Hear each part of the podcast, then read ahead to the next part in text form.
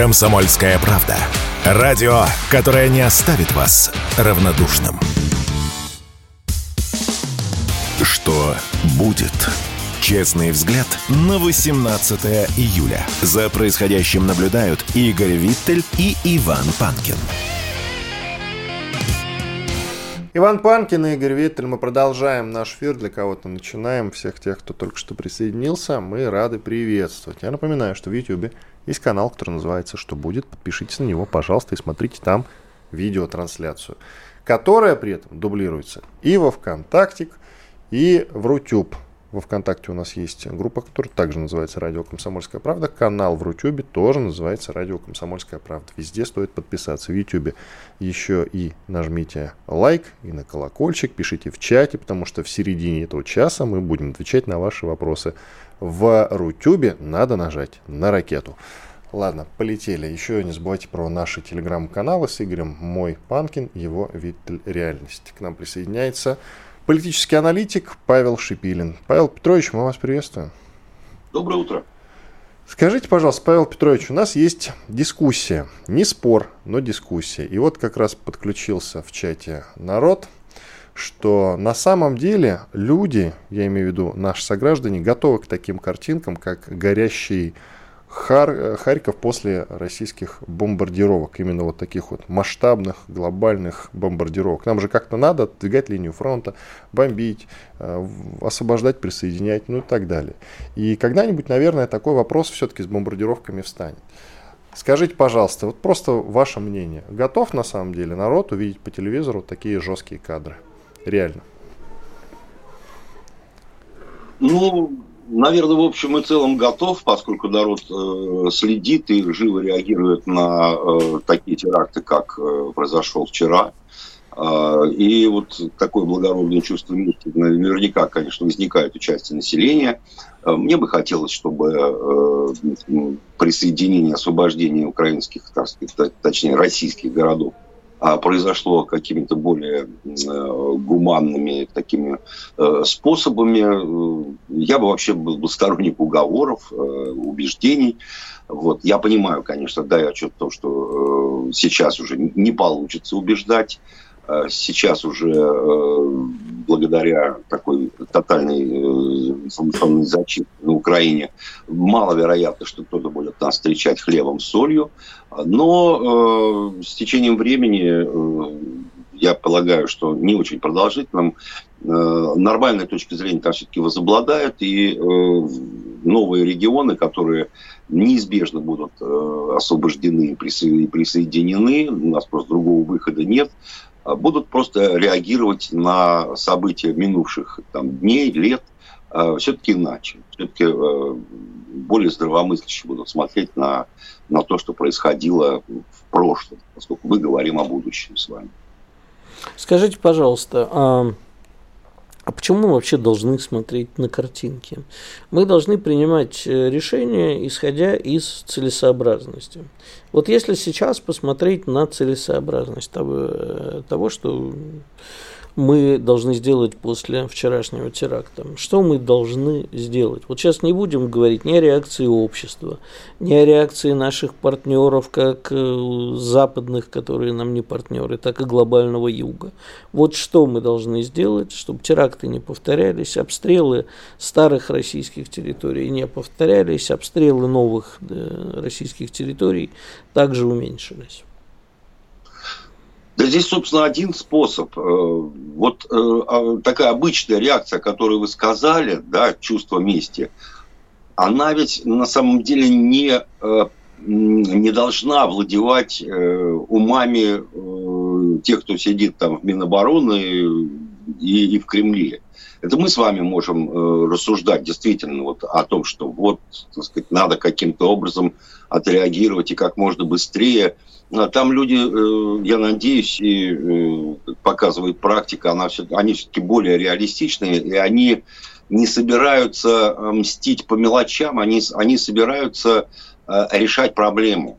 А проблема у нас заключена в том, что какие бы способы, которые профилактируют вот эти теракты, э, эти диверсии, какие бы способы э, не придумали, э, противник придумает еще более какие-то изощренные способы нанести нам вот такого рода репутационный больше все-таки ущерб. Поэтому, конечно же, политическое военное руководство, оно мыслит, мыслит масштабнее, глобальнее, пожалуй, да, то есть они не подаются на эмоции, так как э, это делаем мы, судя по телеграм-каналам, по другим каким-то социальным сетям. Я вчера э, вдоволь всего этого начитался. И понимаю, конечно, что рука тянется, видимо, так сказать, к кобуре, но у многих, но все-таки политическое и военное руководство, они хотят и собирают, планируют они решать эту проблему раз и навсегда. Ну, то есть, что имеется в виду? Имеется в виду, естественно, освобождение прежде всего Одесской и Николаевской областей, э, лишение Украины выхода к Черному морю. Тогда, таким образом, мы сразу снимаем на проблему там, атак э, беспилотными э, надводными и подводными э, аппаратами и Севастополя, и Крымского моста, и вообще всей нашей морской инфраструктуры. Ну и при этом, конечно, мы понимаем, что интерес э, Запада, интерес американцев и британцев э, к Украине упадет, упадет кратно, там, в разы. Украина без Черного моря интересует уже гораздо в меньшей степени. Конечно, остаются Харьков, ну, то есть вообще вот э, города еще Новороссии, которые представляют интерес. Я полагаю, что даже если мы освободим всю Новороссию, да, включая Суму, там, а, Черниговскую область, Э, все равно, все равно э, угроза будет продолжать исходить от киевской и более западных областей. Вот ведь в чем дело. Поэтому э, задача стоит очень непростая и очень серьезная. И, и э, те же самые э, те же самые натовцы, прежде всего британцы с американцами, они, конечно, понимают, что э, задача стоит вот именно ставится именно таким образом. И, естественно, они делают все возможное для того, чтобы э, укрепить там, мирными, минными полями. Да? Они ведь, помните, сразу первым делом, когда все началось, первое, что они сделали, это они заминировали подходы к Одессе с моря. И, естественно, морской десант был уже невозможен. То есть, естественно, проблема вся эта э, усложняется, но, тем не менее, она будет решаться. Тут э, это просто ситуация такая нас вынуждает. Это все неизбежно. Э, либо мы э, находимся на Украине, либо американцы. Вопрос вот так вот стоит. Да, то есть э, и, и, и он иначе поставлен быть не может, собственно, из-за чего и началась спецоперация. Вот, вот какой выбор э, нам оставили, а он довольно-таки э, э, невеликий такой, да, вот, э, то есть, нам, приход, нам придется воевать за Украину и э, выбивать оттуда все вражеские силы, иначе, иначе нам спокойно не жить. И здесь возникает вопрос вот в этом самом месте. У нас цели спецоперации, как вы считаете, уже все-таки поменялись немножечко? Изначально была полная демилитаризация и денацификация, и мы, как это видели и понимали, вся Украина, ну, до польских границ, соответственно, как минимум. А сейчас, наверное, все-таки уже есть некоторые внутренние непубличные изменения. Я их вижу как э, Херсон и, соответственно, Одесса с Николаевым. Может быть, у вас другое мнение. Вы говорите, что нам нужно американцев оттуда выбить. Тогда все-таки надо идти до конца. А готовы ли мы идти до конца? Вот вопрос. Ну, я думаю, что мы готовимся идти до конца. А, общество, вот почему, если вернуться к первому вопросу, общество э, требует каких-то быстрых действий, а быстродействие здесь не получится, поскольку э, для, того, чтобы э, наступать глобально, мы действительно, я так полагаю, что мы не были готовы к тому, что э, НАТО всей своей мощью э, будет представлено на Украине, э, и постепенное осознание а вот этой э, на, начала как бы Третьей мировой войны, которая вот уже не скрываем, не скрывается, что идет на Украине, э, все-таки осознание вот этого наступило. И теперь идет, с моей точки зрения, идет подготовка э, к серьезному наступлению. А для подготовки к серьезному наступлению нужно иметь достаточное количество боеприпасов, достаточное количество ГСМ, там, горюче-смазочных материалов. То есть э, идет посещение э, фронта вот этими необходимыми э, элементами, без которого наступление в принципе невозможно. А фронт, э, он все-таки у нас э, очень протяженный, да, там полторы, по тысячи километров. То есть это и Сумы, это и Харьков, это и перечисленные вами области Херсонская, Николаевская, Одесская. То есть это довольно большое, и, и, и подготовиться к этому, ну, подготовка э, э, к насыщению фронта нужным количеством боеприпасов, она нас займет ну, по крайней мере, несколько месяцев. Мне вот кажется, что нам придется какое-то время, сжав, сжав зубы, потерпеть вот эти диверсии. То есть, и, то есть имеется в виду не потерпеть диверсии, а потерпеть, что реакции на эти диверсии не будут такими мгновенными. Ну да, сегодня, так сказать, жахнули по Одессе, по Николаеву, очень так. Но это, быть, даже... очевидно, не было акции возмездия. Это, конечно. Нет, это, это была э, плановая это... операция, конечно. Это, я думаю, что все понимают. Но Путин вчера сказал, что они за это ответят. В общем-то, я практически ну, близко а. к истине и цитирую Владимира Владимировича. Давайте сделаем перерыв, Павел Петрович. Через две минуты вернемся и продолжим. Оставайтесь с нами. Павел Шпилин, политический аналитик э, в эфире радио «Комсомольская правда». Мы сейчас послушаем полезную рекламу, хорошие новости и скоро вернемся. Александр Коц. Один из лучших военных корреспондентов не только в России, но и во всем мире. Он работал репортером во многих горячих точках. Чечня, Южная Осетия, Косово, Афганистан, Ливия, Сирия, Египет, Ирак, Украина. Каждый четверг в 7 часов вечера по московскому времени слушай на радио «Комсомольская правда» программу «КОЦ. Аналитика с именем».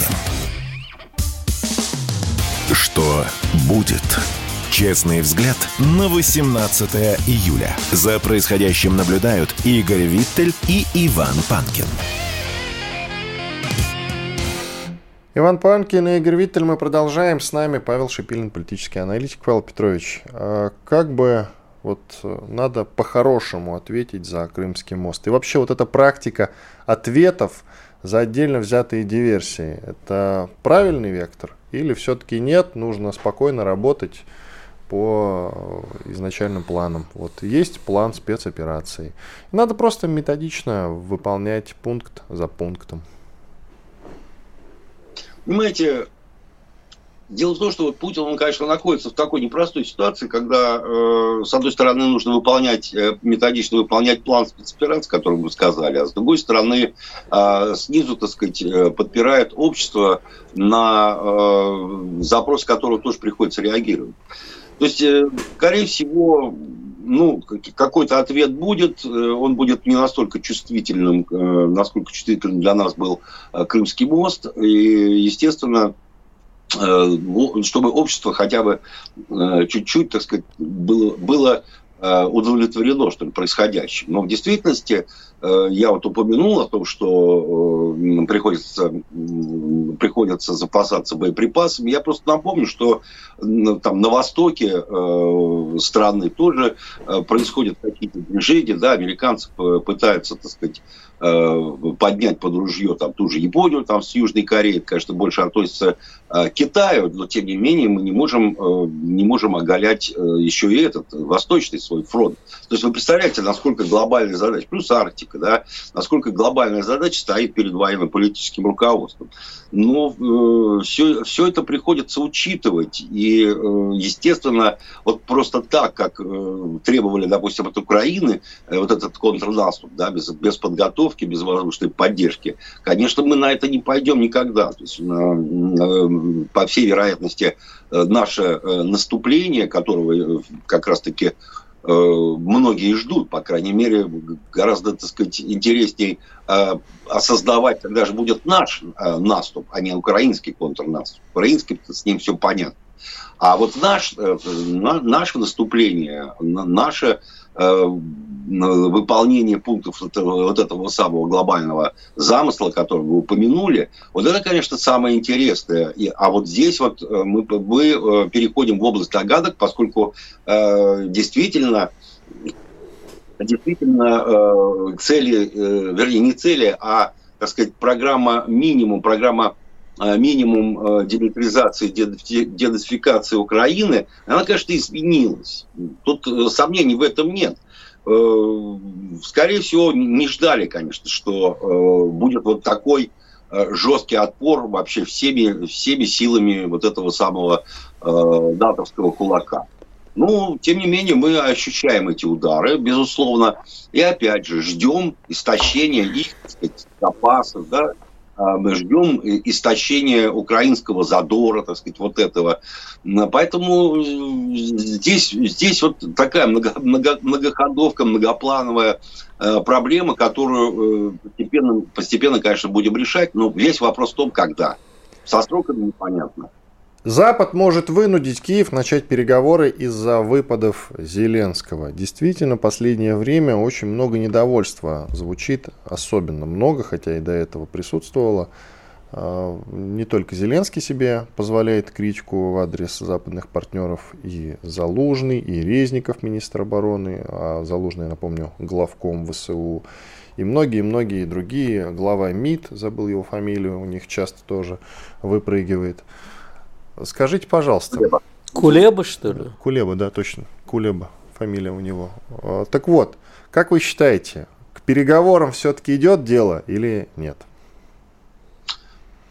Вынужден, Надеюсь, вынужденным переговорам со стороны Украины, не с нашей, со стороны Украины. А, со стороны Украины, да, я думаю, что идет э, дело к переговорам. И, знаете, эти э, настроения будут меняться по мере, опять же, освобождения Э, Украины от Черноморского побережья. Как только у Украины Черноморского побережья не будет, тут они, конечно, будут э, готовы переговариваться там э, на любых, ну, может быть, даже условиях. Тут, конечно, понятно. Другое дело, э, другое дело нам. Вот мы, мы тоже должны все-таки понимать, что э, я думаю, что осознает все-таки военно-политическое руководство, что Украина будет представлять собой угрозу, даже если, э, когда-то я говорил, останется там одна э, Львовская область, так сказать, будет называться Украиной. Все равно из, из этой области будет, так сказать, угроза исходить. Поэтому, конечно, с одной стороны, мы, мы это осознаем, с другой стороны, с другой стороны пол, полное освобождение Украины до ее западных границ, я напомню, там не только польские границы, но еще и венгерские и румынские – Э, может, э, может стоить э, слишком больших усилий.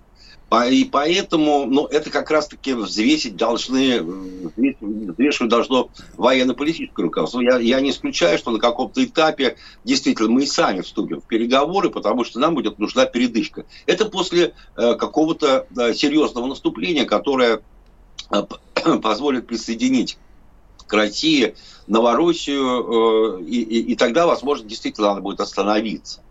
Я, я этого не исключаю. Но Украина, э, можно сказать, запросит пощад гораздо раньше. Они еще до конца, по-моему, не понимают, что Запад не то, что их бросил. Запад, мне кажется, он даже где-то вынужденно э, их э, стал э, как-то так сказать э, бить щелчками там э, по темечку или по носу, там уж как угодно. Именно потому, что э, ресурсы, ресурсы Запада оказались действительно ограничены. Они тоже переоценили свои собственные возможности. Э, сейчас они как раз уповают на очередное вундерваффе, так сказать, на самолеты F-16, но, но при этом они, конечно, тоже понимают, что F-16 погода не сделает. То есть кардинальных каких-то радикальных изменений на фронте не произойдет. Они будут сбиваться, так сказать, эти самые самолеты. И это как раз-таки меньше, меньше всего, что хотелось бы Западу, да, наблюдать за э, сби, своими собственными сбитыми самолетами. Вот. Поэтому здесь, вот видите, игра еще и вот, э, где-то вот на этом, на этом э, этапе, то есть она, она должна каким-то образом решиться, разрешиться. То есть то ли, то ли дата, то ли европейцы должны э, переводиться на военное русло, а по сути по всему американцам э, не удалось убедить европейцев э, перейти, так сказать, там, выдавать какие-то огромные заказы собственного ВПК, что хотелось бы европейцам мирной жизни, никакой там не военной. Вот, это, это тоже сложный процесс. Ну, то есть мы должны понимать, что у американцев тоже есть проблемы, да, у, у британцев. Не, не всегда европейцев удается легко нагнуть они готовы, они, они э, так сказать, целуют американский сапог, но, тем не менее, э, пытаются все-таки каким-то образом, чтобы, чтобы у них проблемы э, сильные, чтобы сильный украинский конфликт не затягивать.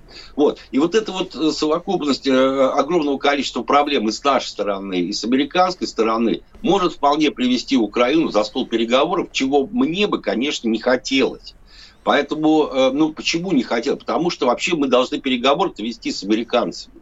Да, то есть вот когда сравнивают э, Украину, ну, спецоперацию с карибским, с карибским э, кризисом, э, забывают о том, что э, Джон Кеннеди переговоры с Фиделем Кастро не вел. Да, это все-таки шли переговоры с Хрущевым, Советским Союзом. Все понимали, что роль Кубы в том э, в Карибском кризисе, она второстепенна. Точно так же, как Украина. Понятно, что Украина это не Куба, по своим размерам, но по своей, так сказать, вот, вот этой функции такой, да, раздражи, раздражающей э, в данном случае нас, как э, Куба раздражала американцев, она, конечно, э, напоминает параллель такую про, про, провести можно. Поэтому, когда говорят о том, что готова ли Украина сесть за стол переговоров, ну, наверное, когда-то она будет готова сесть за стол переговоров. Ну, мне бы хотелось переговоров с американцами. Э, того, а зачем чтобы... нам переговаривать с Америка... Э, перего... а... переговариваться и договариваться с американцами? О чем?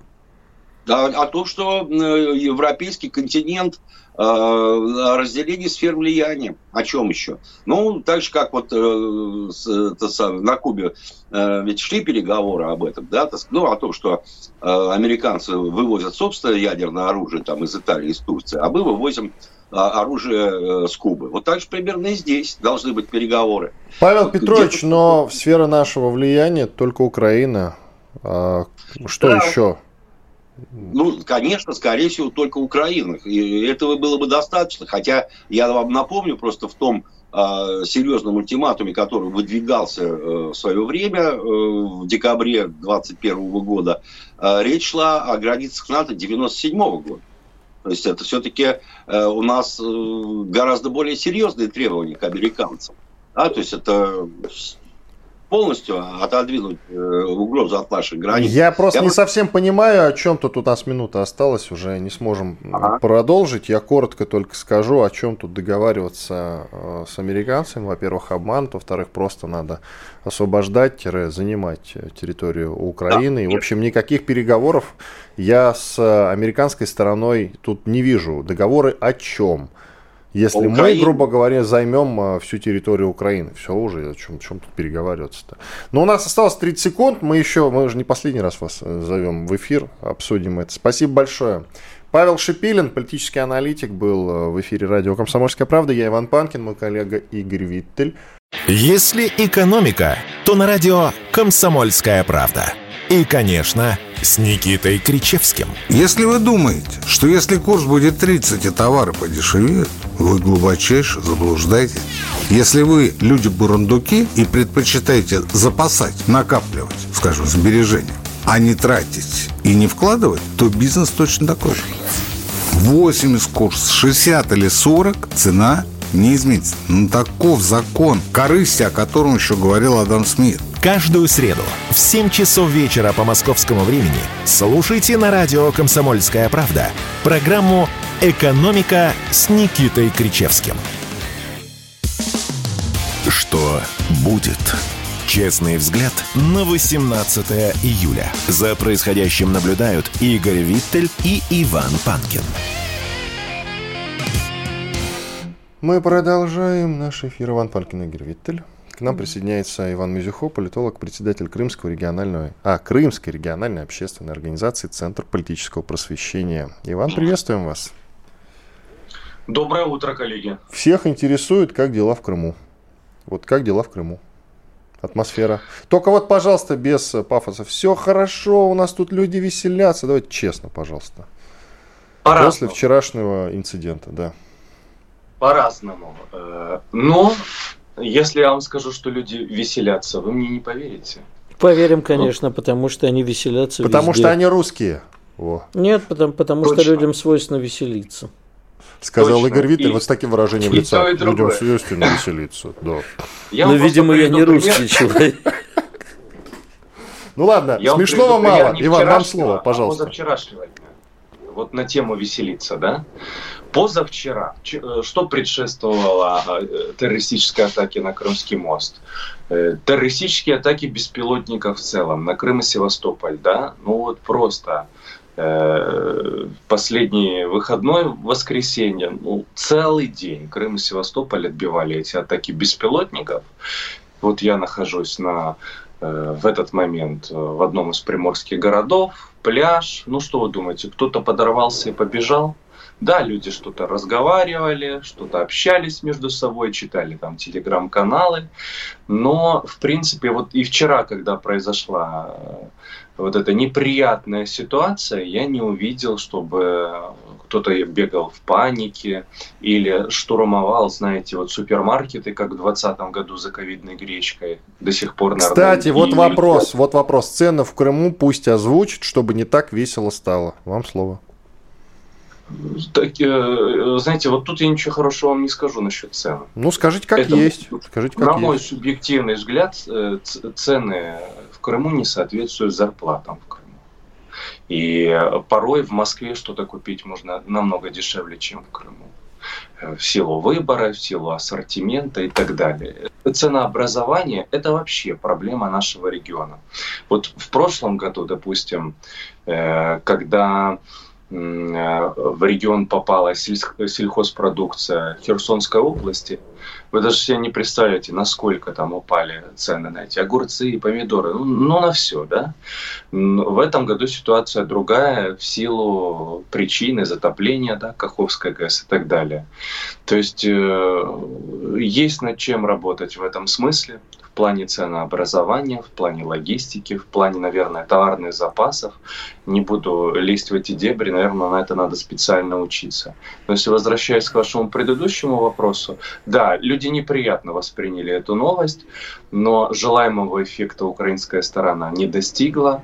Э, Не было таких, не было злости в отношении руководства России, была злость в отношении руководства Украины. Понимаете, они же, попыта- они же пытаются победить нас изнутри, они пытаются деморализовать наше общество, настроить наше общество против военно-политического руководства.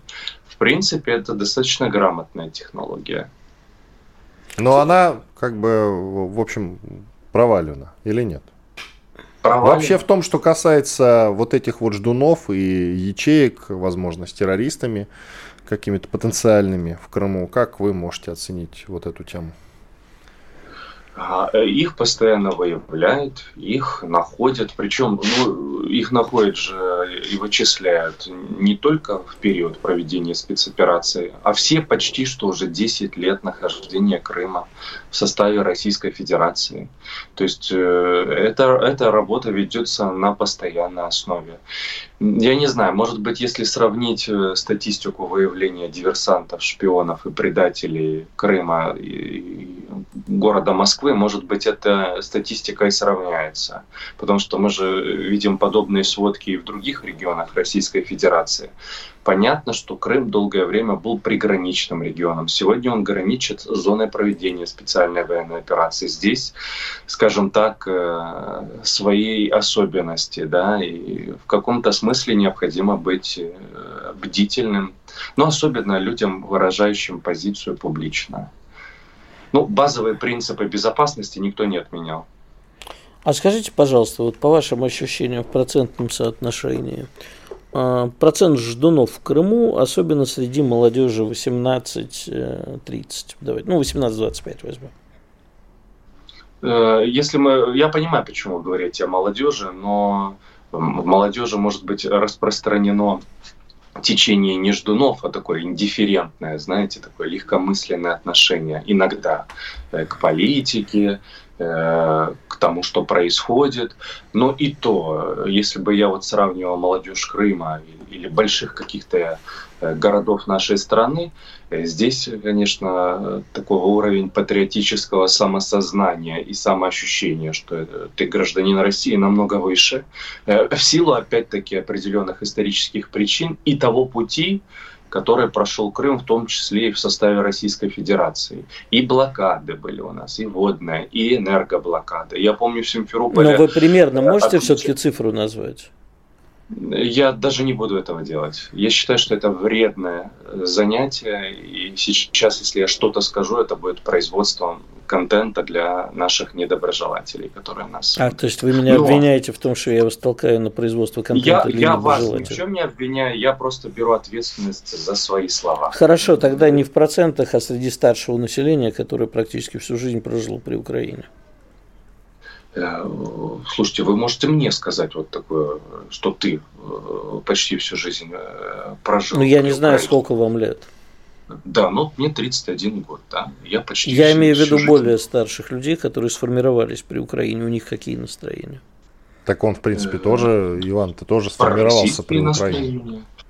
Российское подавляющее число крымчан Э, во-первых, проголосовали за воссоединение Крыма с Россией, во-вторых, не разочаровались в своем выборе. Мы с вами, по-моему, на прошлом эфире говорили, я вам приводил статистику, что э, процент протестной группы э, за эти годы нахождения Крыма в составе Российской Федерации уменьшен в разы. Те, кто еще на что-то там надеялся, Э, те, кто вот как-то вот смотрел в ту сторону, за перекоп, думал, что там вот может быть лучше, после того, как им отключили свет, после того, как давали в Симферополе воду по часам, ну, уже хорошо об Украине не говорит. Поэтому это ничтожный процент. Но есть определенный процент населения, который, вот знаете, он индифферентен ко всему. У меня вообще всегда большой вопрос к такому проценту населения. Везде в нашей стране, наверное, нельзя быть индифферентным к тем событиям, которые сегодня происходят. Но такие люди есть всегда в любом обществе, понимаете?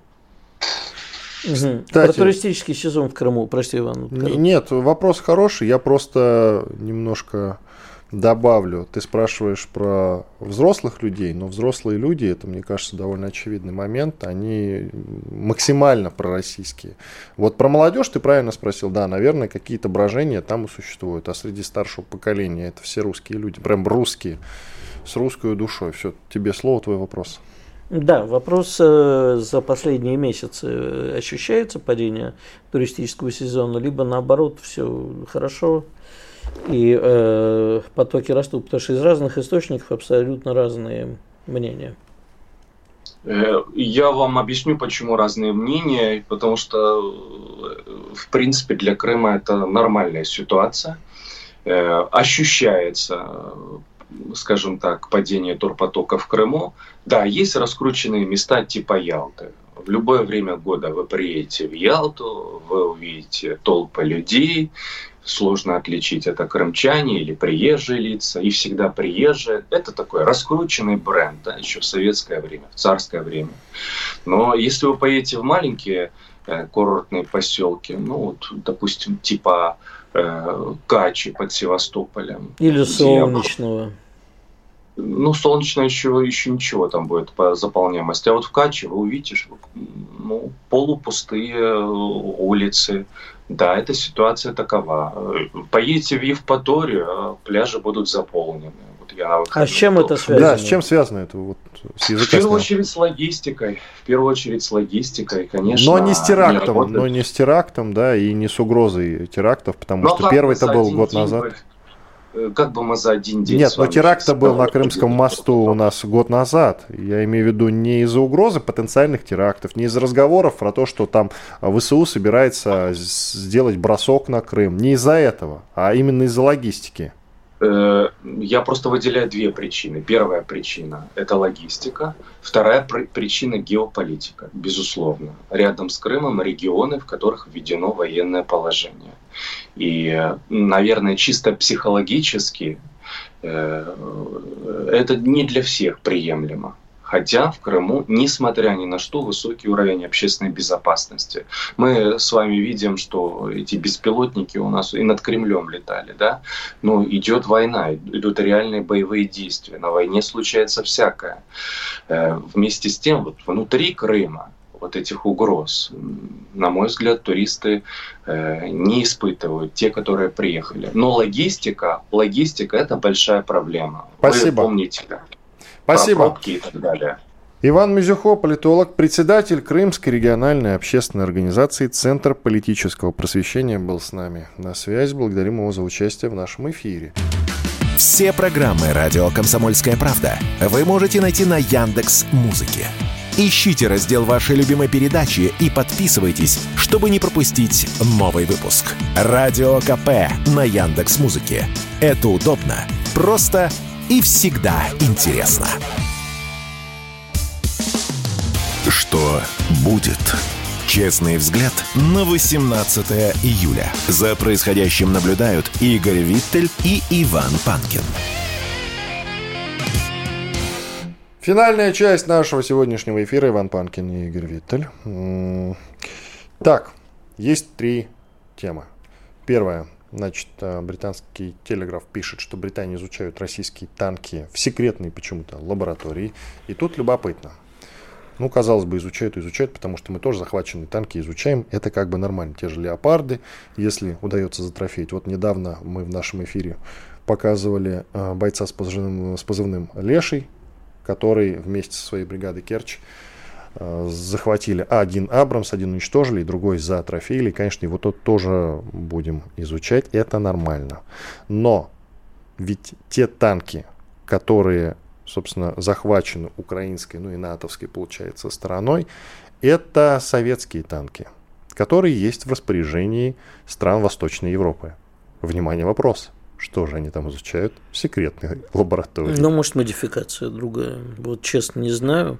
А, Может, они советское от российского не отличают. Тут тоже вполне возможно. Это, это гениально. Это Нет, гениально. ну а ты слушай, знаешь, если внимательно смотреть на заголовки, неважно, зарубежной или нашей прессы, у нас тоже такое встретишь периодически, хоть стой, хоть падай. Если долго и внимательно смотреть на девушку, можно Мгм. увидеть, как она выходит замуж. Если долго вглядываться в бездну, увидишь, как бездна вглядывается в тебя. Тоже хорошо. А, короче, э, вполне возможно, э, это просто косяк какого-нибудь там редактора, бильд-редактора, если это с Вот картинкой. ты взял и все новости испортил. Да Я нет, хотел ну высмеять чего? идиотов, а ты понимаешь, вот А ты нет, всё- а подожди, вечно так всё они и есть идиоты, А. понимаешь? Я вот читаю прессу, это неважно из какой страны, что у нас, что у Англии, просто заголовок каждой содержание статьи, столько косяков. Ну да, журналистика, к сожалению, умирает как Есть, профессия. э, есть просто одна, один маленький нюанс. У Игоря все идиоты. Да, Вот. и я идиот. Я тоже косячу. Я знаю, что я ничего не знаю. Нет, Решил пофилософствовать и он. Нет, просто я тоже иногда косячу, и ты косячишь. Тоже всякое бывает с нами. Это, регуля- Но было бы это интересно действительно Регулярный процесс. Был- Было бы интересно узнать, а, собственно, что они там э, изучают. Но если советские, пусть изучают. Так, и есть две темы, которые, над которыми уже, конечно, не посмеешься. Первая связана с терактом на Крымском мосту, в продолжении тем сегодняшних. Две туристки из Краснодарского края высмеяли теракт на Крымском мосту, в котором погибли супруги из Белгородской области. Девушки пожаловались, что из-за взрыва не успели доехать до полуострова, чтобы там отдохнуть, и они были вынуждены остаться в Тамане. Вот. Взорвали мост прямо перед нами. Не могли на час позже взорвать. Короче, жилья нет, ничего нет, мы остаемся в Тамане. Вот примерное содержание этих э, их, э, их реакций, скажем так, на произошедшее. Потом, конечно, после волны хейта и наездов со стороны подписчиков, а они это с улыбающимися надутыми губами выложили в запрещенный Инстаграм, конечно, им пришлось свои профили закрыть, чтобы им не писали в личку и в директ, что называется. А они что, от этого меньшими идиотками стали?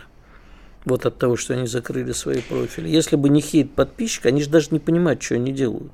Да? Понимаешь, к сожалению, таких очень много. Пройдись по улицам, послушай, о чем люди говорят. Я уже в эфире рассказывал в 2018 году а, после матча Россия-Испания, в котором мы победили, я напомню. Нога Кенфеева. А, да.